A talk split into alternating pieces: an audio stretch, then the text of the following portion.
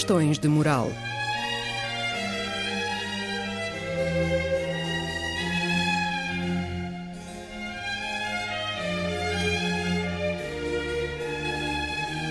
Escrito e apresentado por Joel Costa.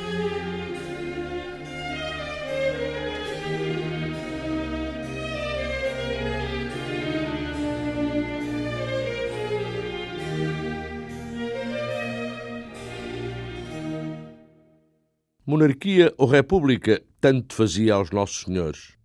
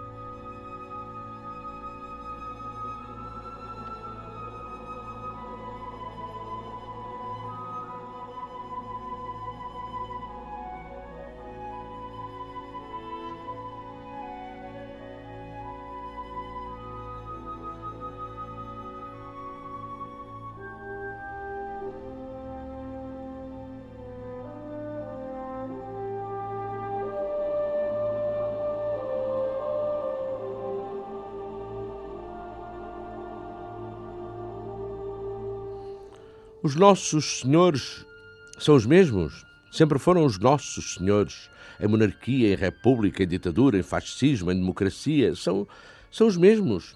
São os mesmos interesses pessoais, de casta, de carreira, de clientela, ou os interesses ligeiramente mais, mais amplos, de clube, de partido, de seita, de grupo de amigos. É, são esses que, que lhes constituem os valores essenciais e se o bem público ou o interesse nacional, por coincidência, correspondem aos valores deles, nossos senhores, ou aos interesses deles, nossos senhores, é menos mau. Se não correspondem, é-lhes igual ao lítero. E como o país é pobre, pequeno e atrasado, sempre foi, e em tempos ainda foi mais analfabeto do que hoje, cada um que se safe e que se salve como poder. Poder. Salve-se quem puder. Interesse nacional, bem público, cidadania, povo. Ah.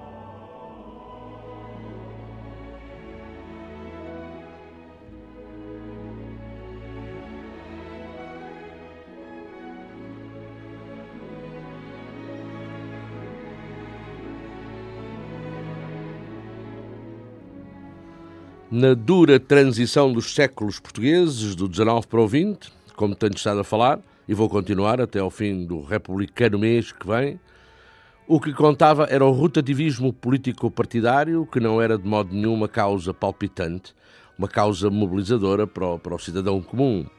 Tudo se passava lá entre eles, como é costume, as lutas e as questiúnculas eram lá entre eles, e a maior parte delas lutas ou questiúnculas nem ideológicas, na maior parte delas eram meramente pessoais. O cidadão nada tinha com isso. E nem aos partidos, o progressista e o regenerador, pela cabeça passava abrirem-se às massas populares.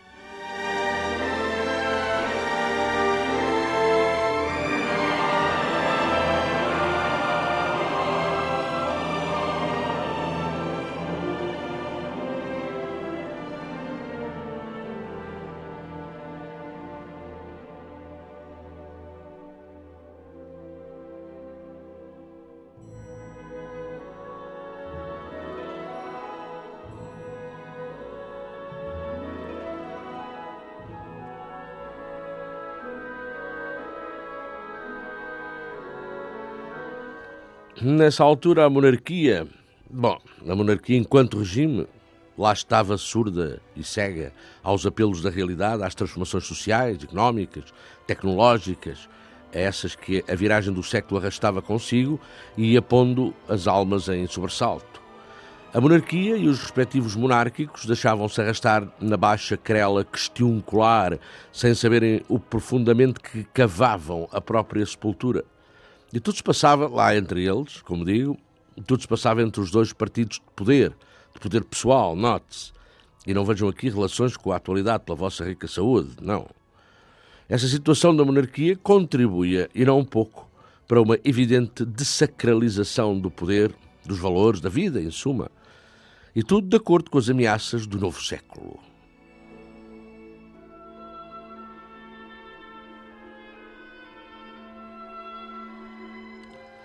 Entre 1900 e 1906, regeneradores e progressistas, e respectivos notáveis, dividiram entre si as gamelas do poder. Isto até à entrada em cena do homem fatal para o regime monárquico que viria a ser João Franco.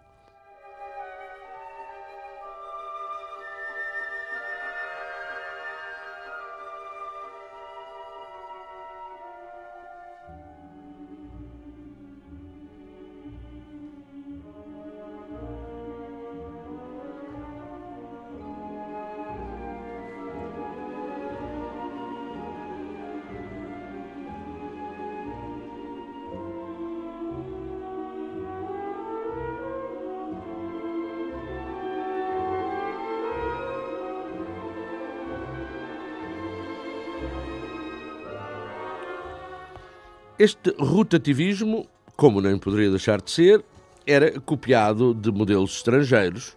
Estava longe de ser uma invenção ditada pelas nossas circunstâncias de vida. E o modelo era de luxo, era logo o inglês. Um partido mais ou menos conservador de um lado, um partido mais ou menos avançado de outro. Tudo mais ou menos, claro. E tudo tal como entendia José Luciano de Castro, o deus ex-máquina dos progressistas e o pivô da vida política nacional, em volta do qual tudo se movimentava ou tudo ficava parado. Alternância e partilha. Umas vezes poder, outras vezes oposição. Era assunto lá entre eles, assunto quase privado, nas manobras de bastidores, sem preocupação de maior quanto à relação com a sociedade, quanto à correspondência entre eleitos e eleitores. E não vejam aqui, por amor de Deus, relação com o que vê na, nas televisões ou, ou lê nos jornais de hoje. Hein?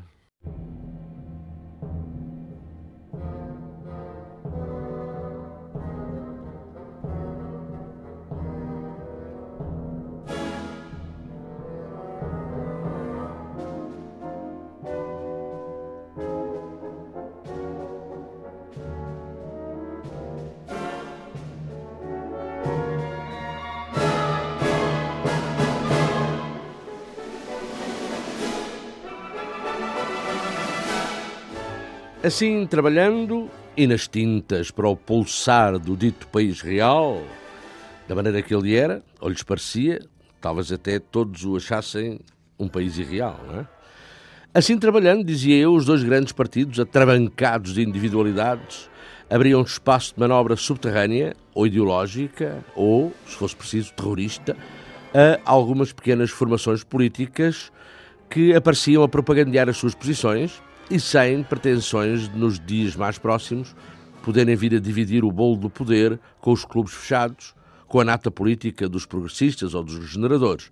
E neste caso estavam as associações cívicas, as sociedades secretas e o Partido Republicano.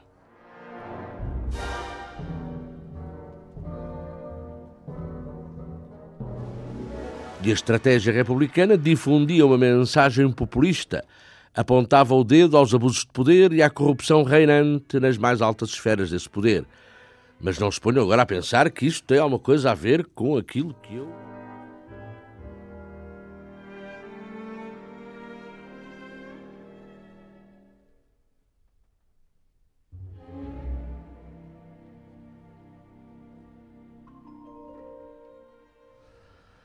Coisas do passado.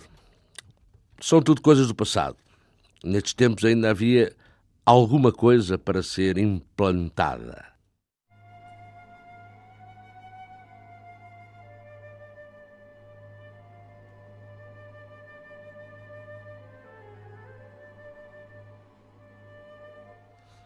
E naquele estado das coisas, quem apanhava por tabela e pela medida grande, embora não destituído de responsabilidade, longe disso, era a figura do rei, a figura do rei e com ele o próprio regime monárquico.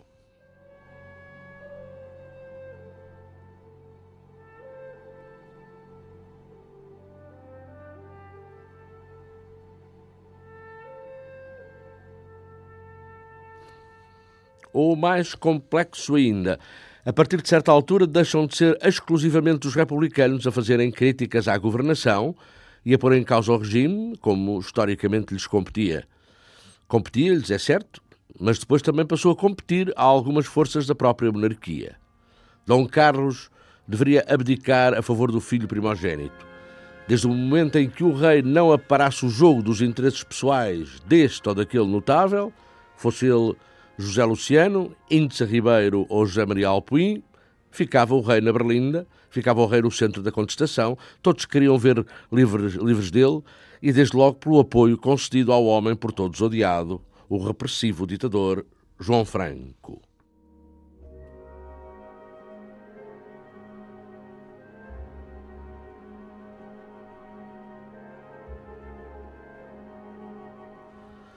Os políticos inutilizam o rei e inutilizam-se a si mesmos, escreveu Raul Brandão.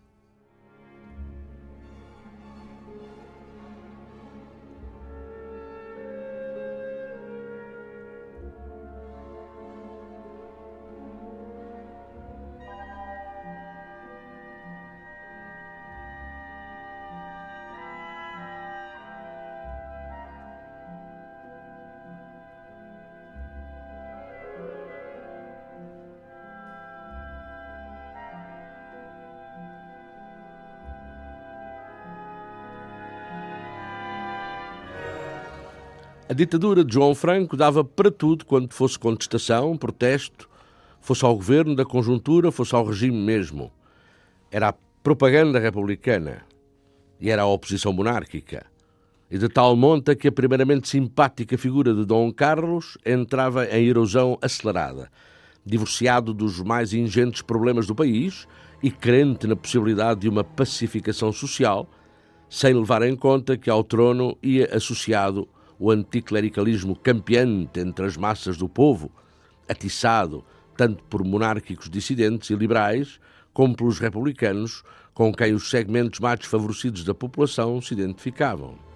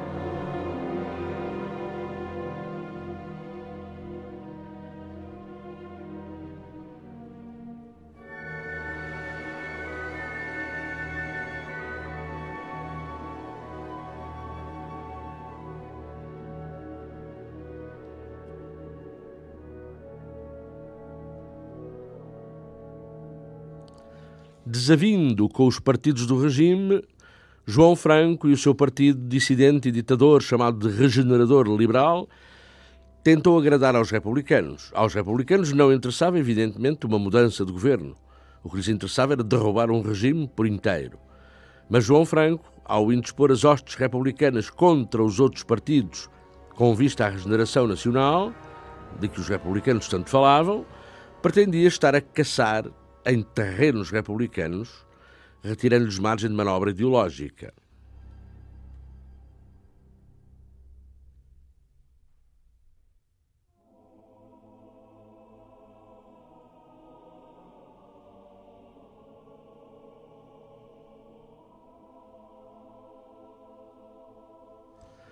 E, entretanto, as sociedades secretas trabalhavam a Carbonária, adepta de uma ação direta, não dormia em serviço e já tinha entre os seus alguns dissidentes monárquicos. Para eles, a regeneração nacional não passava sem o derrubo do regime monárquico. Os boatos corriam à solta, aparelhavam-se os heroísmos.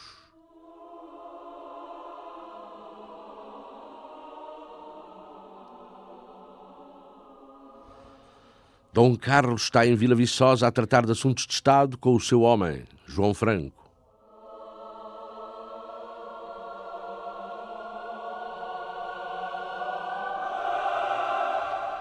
Olha lá, ó João, tu disseste-me há tempos que irias caçar no terreno dos republicanos. Mas ouve lá, e se eles caçam a minha pessoa? Ou a tua? Ninguém se atreveria, meu senhor. Eu sei lá, João, eu sei lá.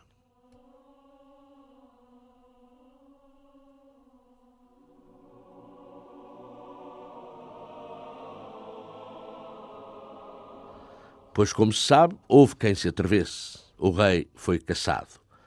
Mas o seu primeiro-ministro sobreviveu, havendo ainda assim quem dissesse que aquelas balas do Terreiro do Passo eram para ele. E depois do rei morto, veio o rei posto.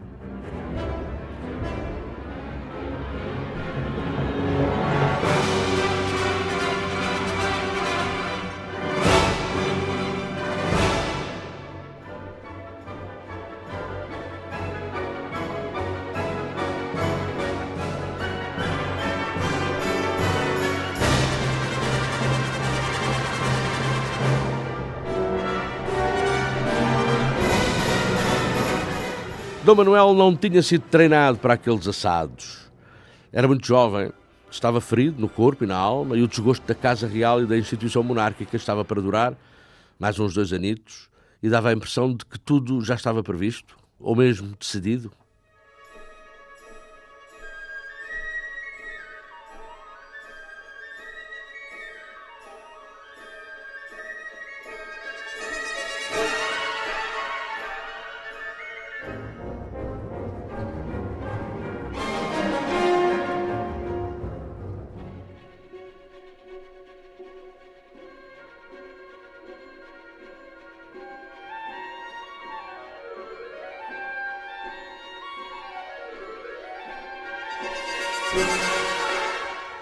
Os lutos, os lutos pela morte do rei e do príncipe foram uma gota d'água no desconsolo popular.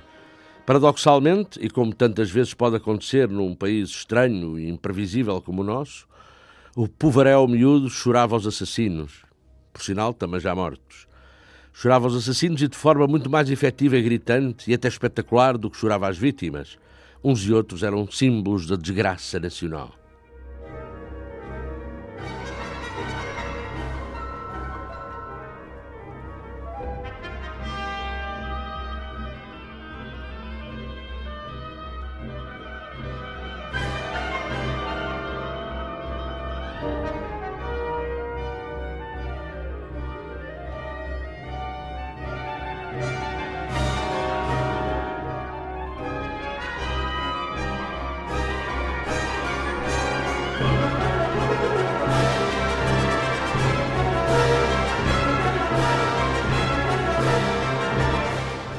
Dom Manuel viu-se rodeado pela mesma camarilha de políticos sornas e inaptos, apesar de ambiciosos, e comprometidos em, em negociatas políticas e outras.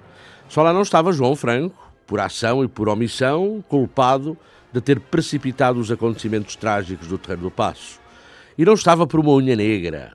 Havia muito menino que queria manter no poder. Se não estava, era por vontade régia e nunca por vontade sua de abandonar o cargo. Mas a monarquia nem por isso caía em melhores mãos. Saiu um governo chamado de acalmação nacional.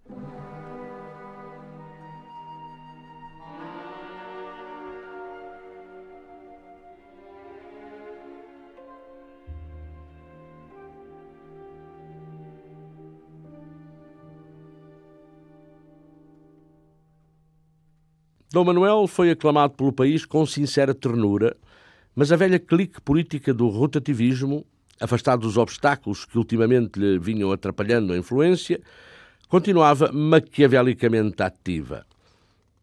Monárquicos eram formalmente eles, e, no entanto, dir-se-ia que lá estavam como comissão liquidatária da monarquia. Ao novo rei pouco restava de alvedrio para atuar diferentemente do que lhe era sugerido pelos notáveis Nossos Senhores.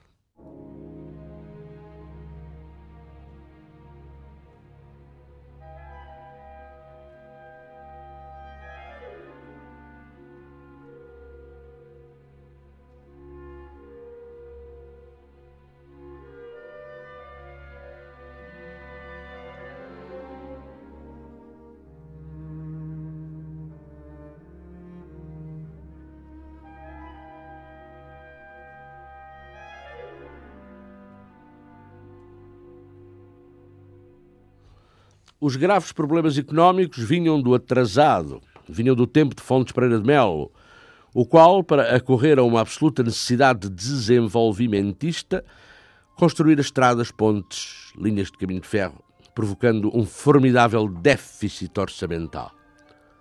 No quadro desse desenvolvimento, criara-se uma tentacular rede de interesses, de funcionários e burocratas improdutivos que ajudavam, e bem, a uma despesa pública que já não era brinquedo. A balança de pagamentos descaía assustadora para o lado devedor. Aguardavam-se infaustas notícias dos credores internacionais. Havia suores frios pela perspectiva de uma bancarrota, temia-se pelo Império, e tudo fora disparado pelos anos 20 daquele século XIX, que já lá ia, mas que deixava um rasto que castigava a situação portuguesa à entrada do século XX. E era mais uma chega de muito peso para a nossa crise finissecular.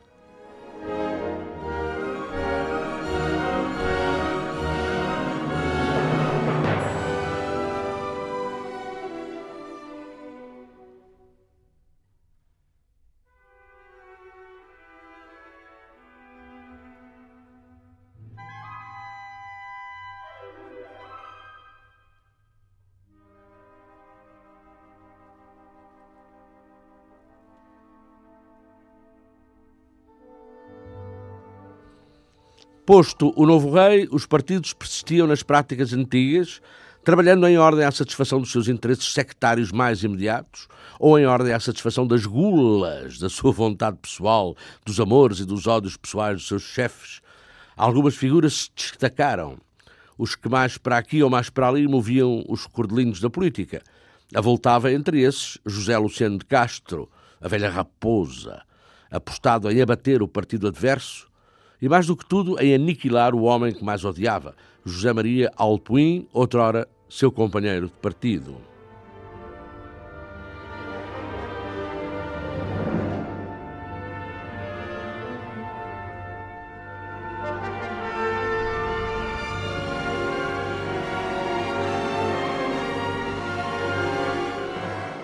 Quanto ao apuramento das responsabilidades do regicídio, ninguém pareceu especialmente interessado no caso e as investigações, ao que dizem, foram sendo incompetentemente orientadas.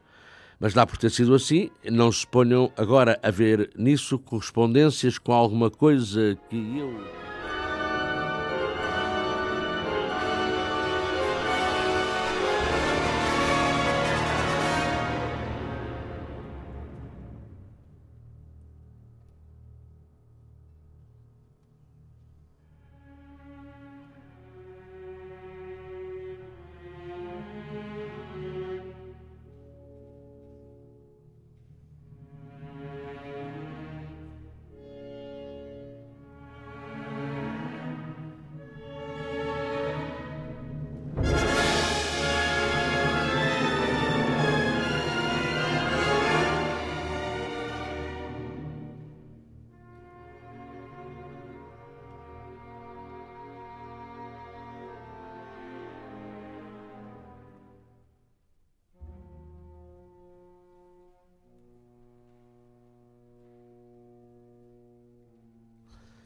Tudo por causa da questão da reconciliação nacional.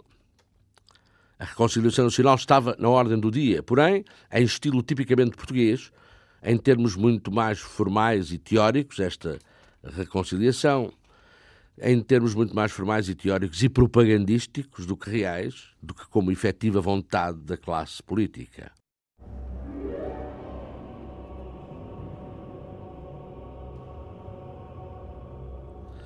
Mas nem reconciliação nacional, nem defesa do regime. Os partidários da República, por inépcia ou indiferença dos dirigentes monárquicos, podiam contar já em 1908 com meia batalha ganha. E batalha ganha sem ter sido travada, a não ser no campo da propaganda e do bombismo.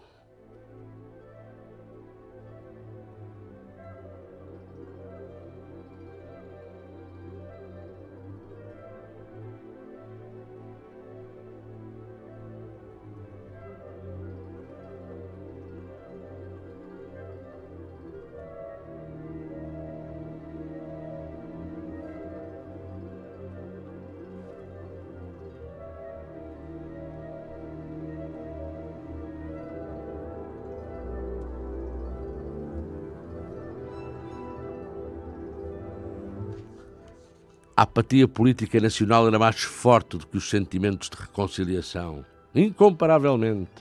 E essa apatia tradicional vivia então um dos seus grandes momentos.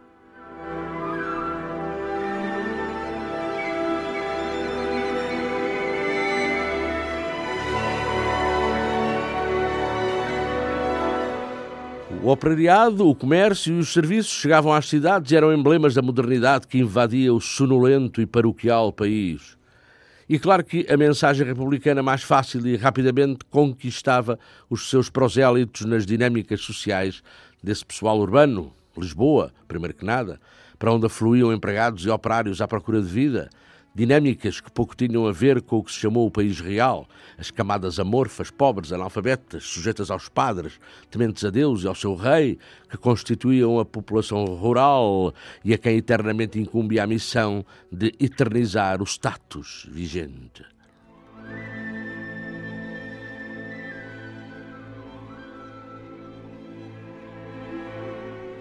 Rocha Martins é que disse das boas, o reinado de Manuel II foi o da acalmação, sim, mas também o do sentimentalismo e o da cobardia.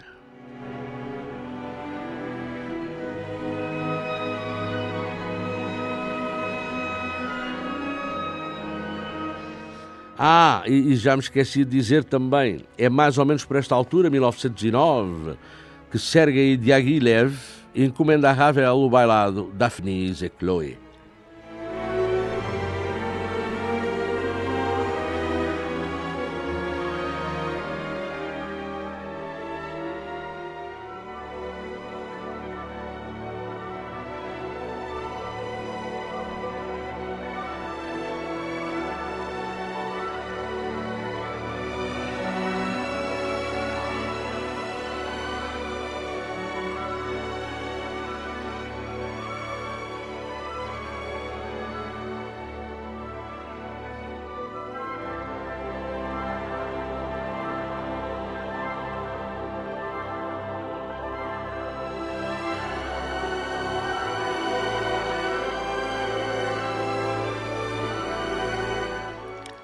Da ideia de reconciliação nacional faria parte, como disse, um não excessivo empenho nas investigações policiais e no deslindamento do mistério do, do regicídio.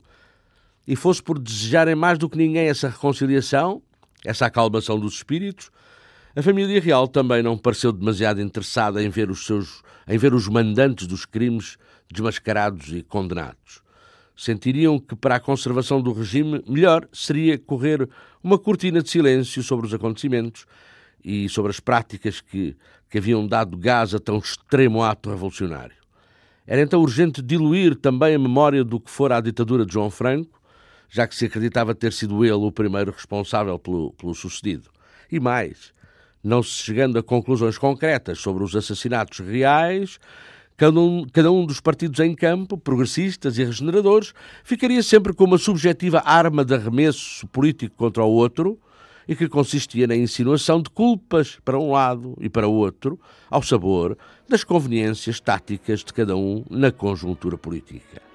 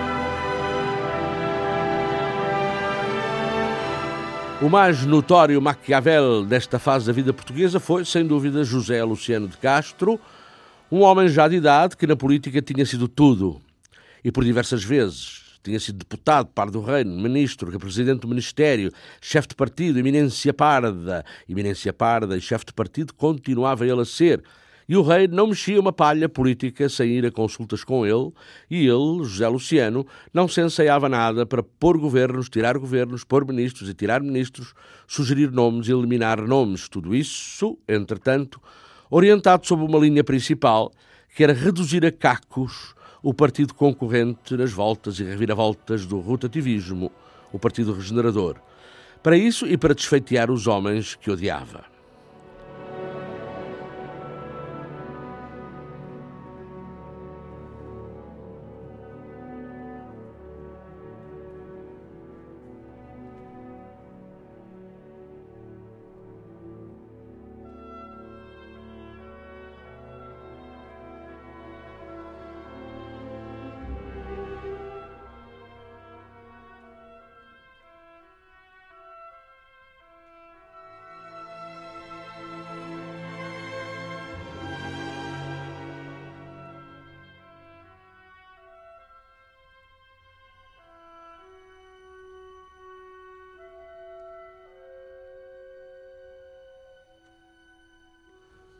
José Luciano, velho e doente, mas esperto que nem um alho no manobrismo político, morava na Rua dos Navegantes e, por causa da sua doença, estava impossibilitado de sair de casa. Daí ser a casa da Rua dos Navegantes o centro político do país nessa época. Não havia cão nem gato político que não fosse beber do fino e pedir a bênção à Rua dos Navegantes. E José Luciano engenhava no sentido de todos os partidos, grandes ou pequenos, ficarem enredados na sua órbita ou na órbita do seu partido, o progressista. Uma tentação óbvia de partido único, com perfumes de ditadura encapotada, a, a mesma, ou parecida. Ditadura da qual, quando a ditadura era de João Franco, José Luciano tinha sido um dos mais acerados opositores. Claro, opositor só porque a ditadura não era dele, ou do partido dele.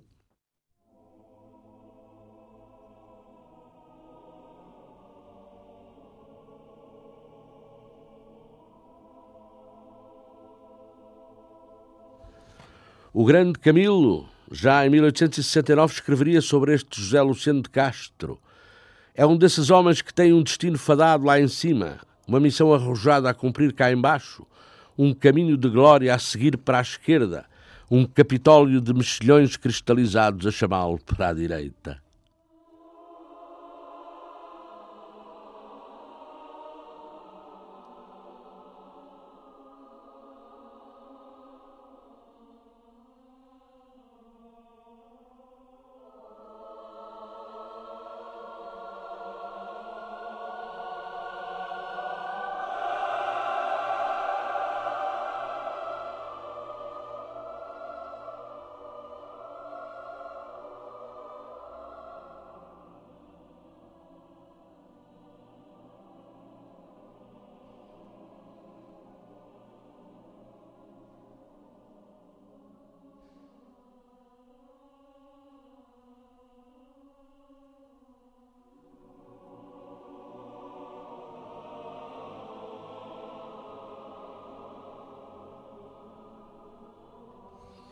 As trapalhadas político-partidárias multiplicavam-se. Há muito começaram uma sôfrega contagem decrescente para a mudança. Entradas e saídas de ministros, defecções, mexidas, sucessões nas lideranças partidárias, o saltapocinhismo das individualidades nossos senhores, que mudavam de campo ideológico como mudavam de camisa, de um partido para o outro, ou mesmo da monarquia para a república, para não parecer que queria o poder todo para si e, sobretudo, para evitar a eventual ascensão do Partido Regenerador, seu rival, às doces paragens do poder, José Luciano de Castro defendia a solução de governos formados por ministros extrapartidários ou suprapartidários, desde que, obviamente, fosse ele a superar ao monarca os nomes que lhe convinha fossem empossados. Daqui o corrupio à Rua dos Navegantes dos emissários daqui e dali, deste e daquele, incluindo os do próprio soberano. Assim, José Luciano ia mantendo aquilo que não queria perder nem por nada e que era a confiança absoluta de Dom Manuel. E mesmo os governos que integravam gente do Partido Regenerador teriam que ter o agrément do velho político. E mesmo depois de este ter conseguido arruinar politicamente Júlio de Vilhena, o homem, então, à testa do partido adversário e antigo e imperdoável aliado do objeto maior dos ódios de José Luciano de Castro, que era o José Maria Alpuim.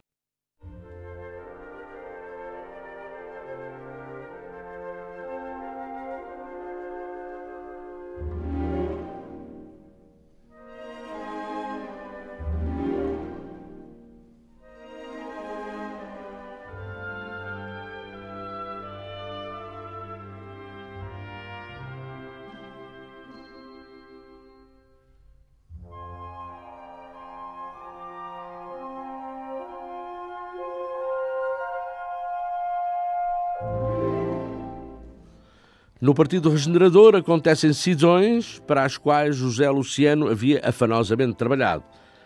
E então, em desespero de causa, metade desse Partido Regenerador propõe-se a uma aliança com os progressistas de José Luciano, enquanto a outra metade se vira para José Maria Alpuim. Como se sabe, este José Maria Alpuim, um dos suspeitos de ter armado o braço dos regicidas. A 26 de junho de 1910 cai o governo do progressista Vagabeirão, e José Luciano fica verde de cólera.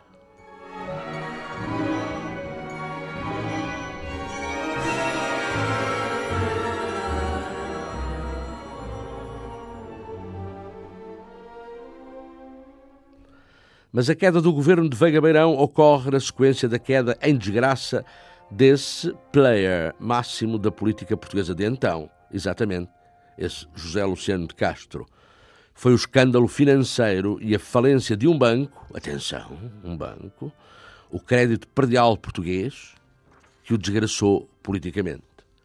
José Luciano tinha culpas no cartório dessa falência.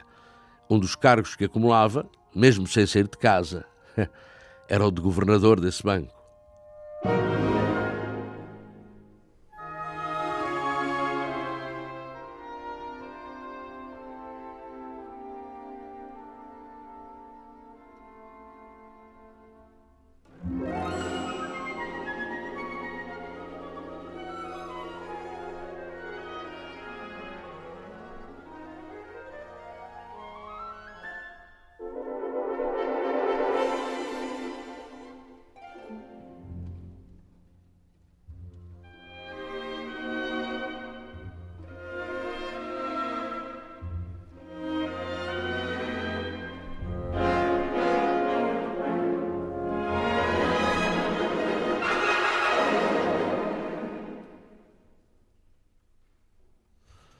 Dom Manuel tirava-lhe o tapete debaixo dos pés e José Luciano deixava assim de ser tido e achado na manipulação dos corredores do poder.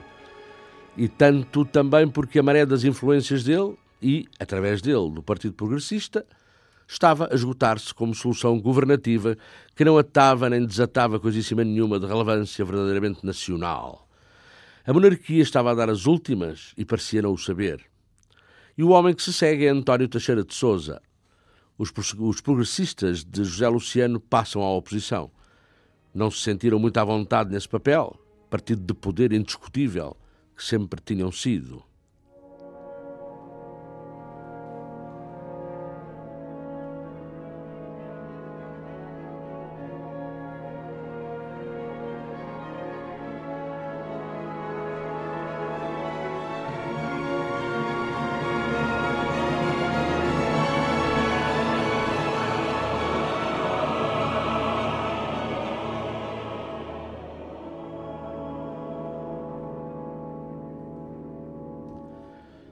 Com os progressistas na oposição, seguem-se, instrumentadas por José Luciano, obstruções sem fim à atividade do governo, manifestações furibundas de rua, desbocados ataques e campanhas difamatórias.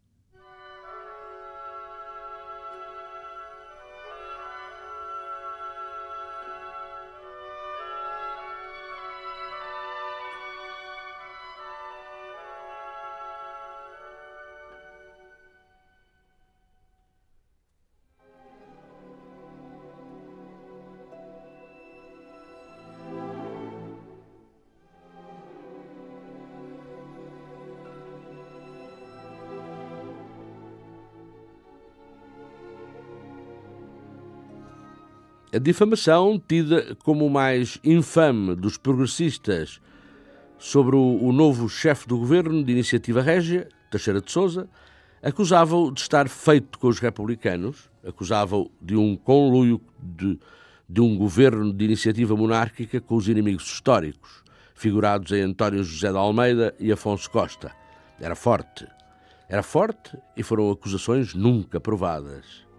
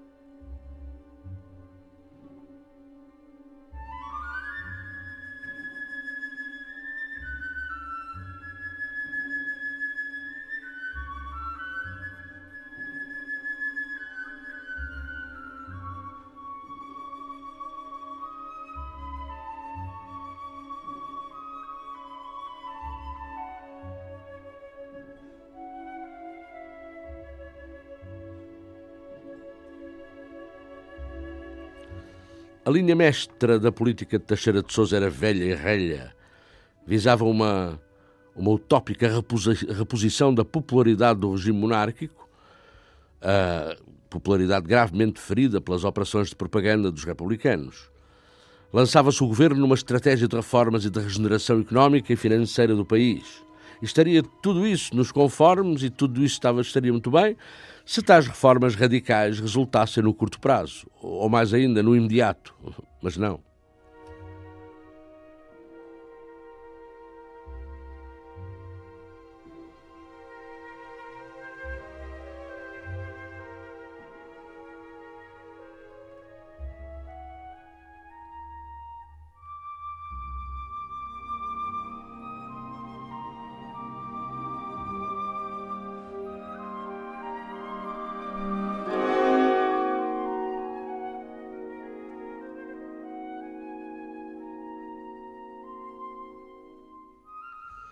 Afinal, a propaganda republicana não passava do mais puro populismo. Era baseada em ataques gratuitos, em críticas fáceis às miseráveis condições de vida da população. Uh, Baseava-se em soluções demagógicas impraticáveis, em expectativa de resultados rápidos, ou baseava-se em críticas óbvias ao atraso atávico do país e das mentalidades, ou jurzia os responsáveis pelos escândalos financeiros, ou apontava o desleixo quanto à questão colonial ou castigava retoricamente a ação dos monárquicos incompetentes, ou, finalmente, acusava o rei de permitir todo o desmando, de contar com homens que já haviam provado as suas incapacidades, de se manter subserviente aos interesses da Igreja.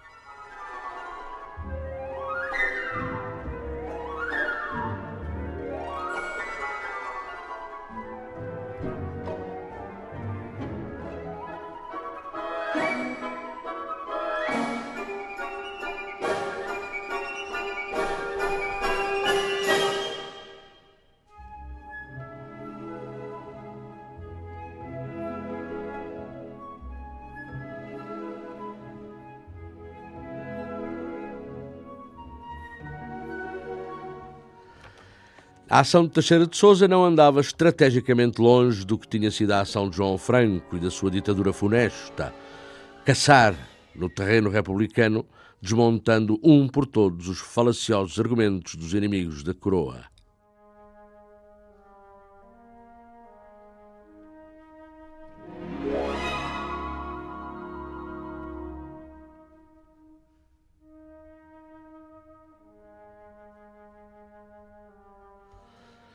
Teixeira de Souza teve dois meses para inverter o rumo dos acontecimentos. O rumo das subjetividades que se impunham a uma opinião pública, se ela existisse, que se impunham a uma nação que os seus políticos vinham desmoralizando há muito. Além de tudo mais, Teixeira de Souza teria de contar com uma oposição monárquica comandada pelos homens de José Luciano, que não o deixavam trabalhar.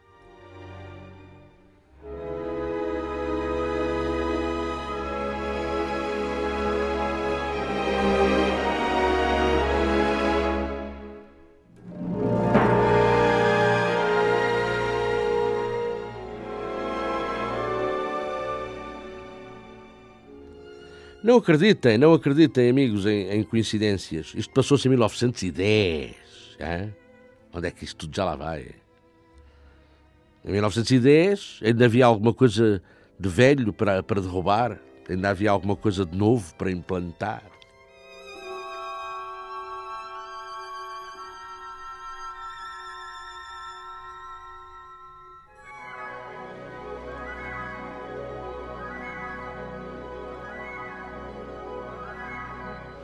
Após a queda de um governo esfiado por um homem seu, o Vagabeirão, José Luciano de Castro profetizara que a monarquia não vendia saúde e que a passagem do seu partido progressista à oposição era o prenúncio do fim das instituições monárquicas.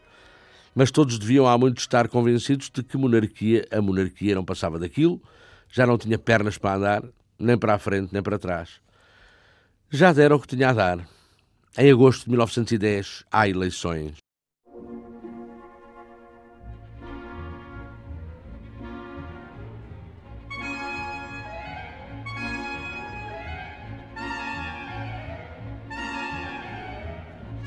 Na verdade, José Luciano de Castro reclamava-se como um esteio essencial do regime monárquico. Ou ele ou nada. A ajudá-lo na profecia estava a realidade do sucesso eleitoral dos republicanos. Tão marcante foi esse sucesso que Dom Manuel adia a cerimónia de abertura do novo Parlamento. Dom Manuel isolava-se, ele e o governo nomeado por ele.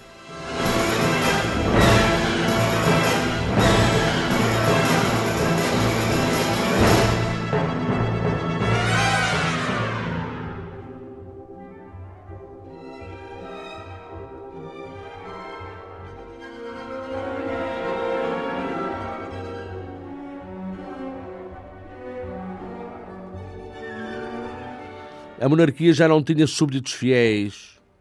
Já Dom Carlos o pensava falando dos seus validos mais próximos.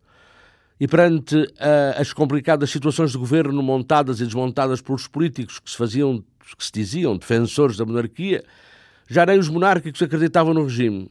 E por isso a maioria deles ficou em casa, à espera, quando soaram os primeiros tiros na rotunda, logo que o golpe de 5 de outubro saiu para a rua. A República tinha a vitória garantida, ou antes, facilitada até ao impensável.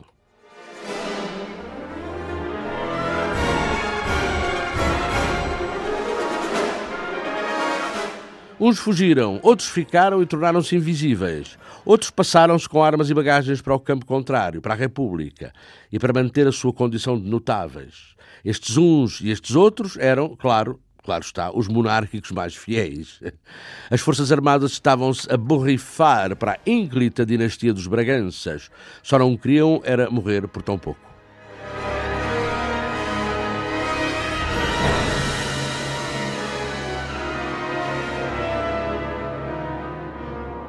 A casa da Rua dos Navegantes foi invadida pela populaça, mas José Luciano de Castro não foi incomodado.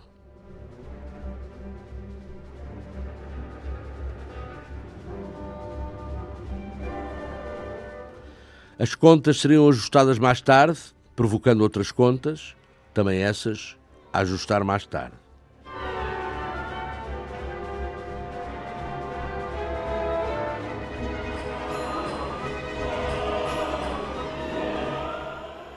Monarquia ou República, tanto fazia aos nossos senhores, desde que se mantivessem senhores, senhores de alguma coisa, nossos senhores.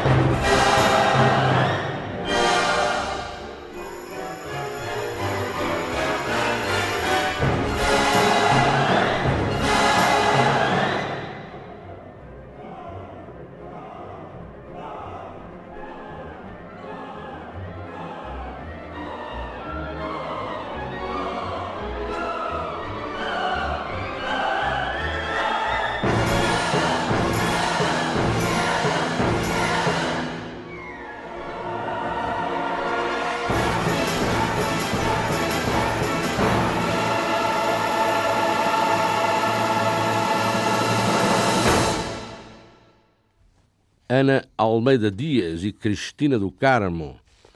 E, ah, já me esqueci de dizer, o bailado Daphnis e Chloé virá a ser estreado dois anos depois destes acontecimentos, em 1912, em Paris, no Teatro do Châtelet.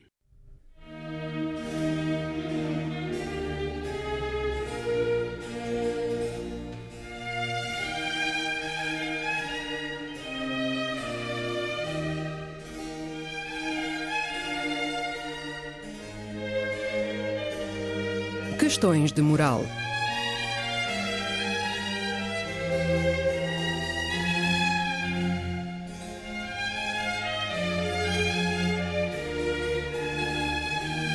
Escrito e apresentado por Joel Costa.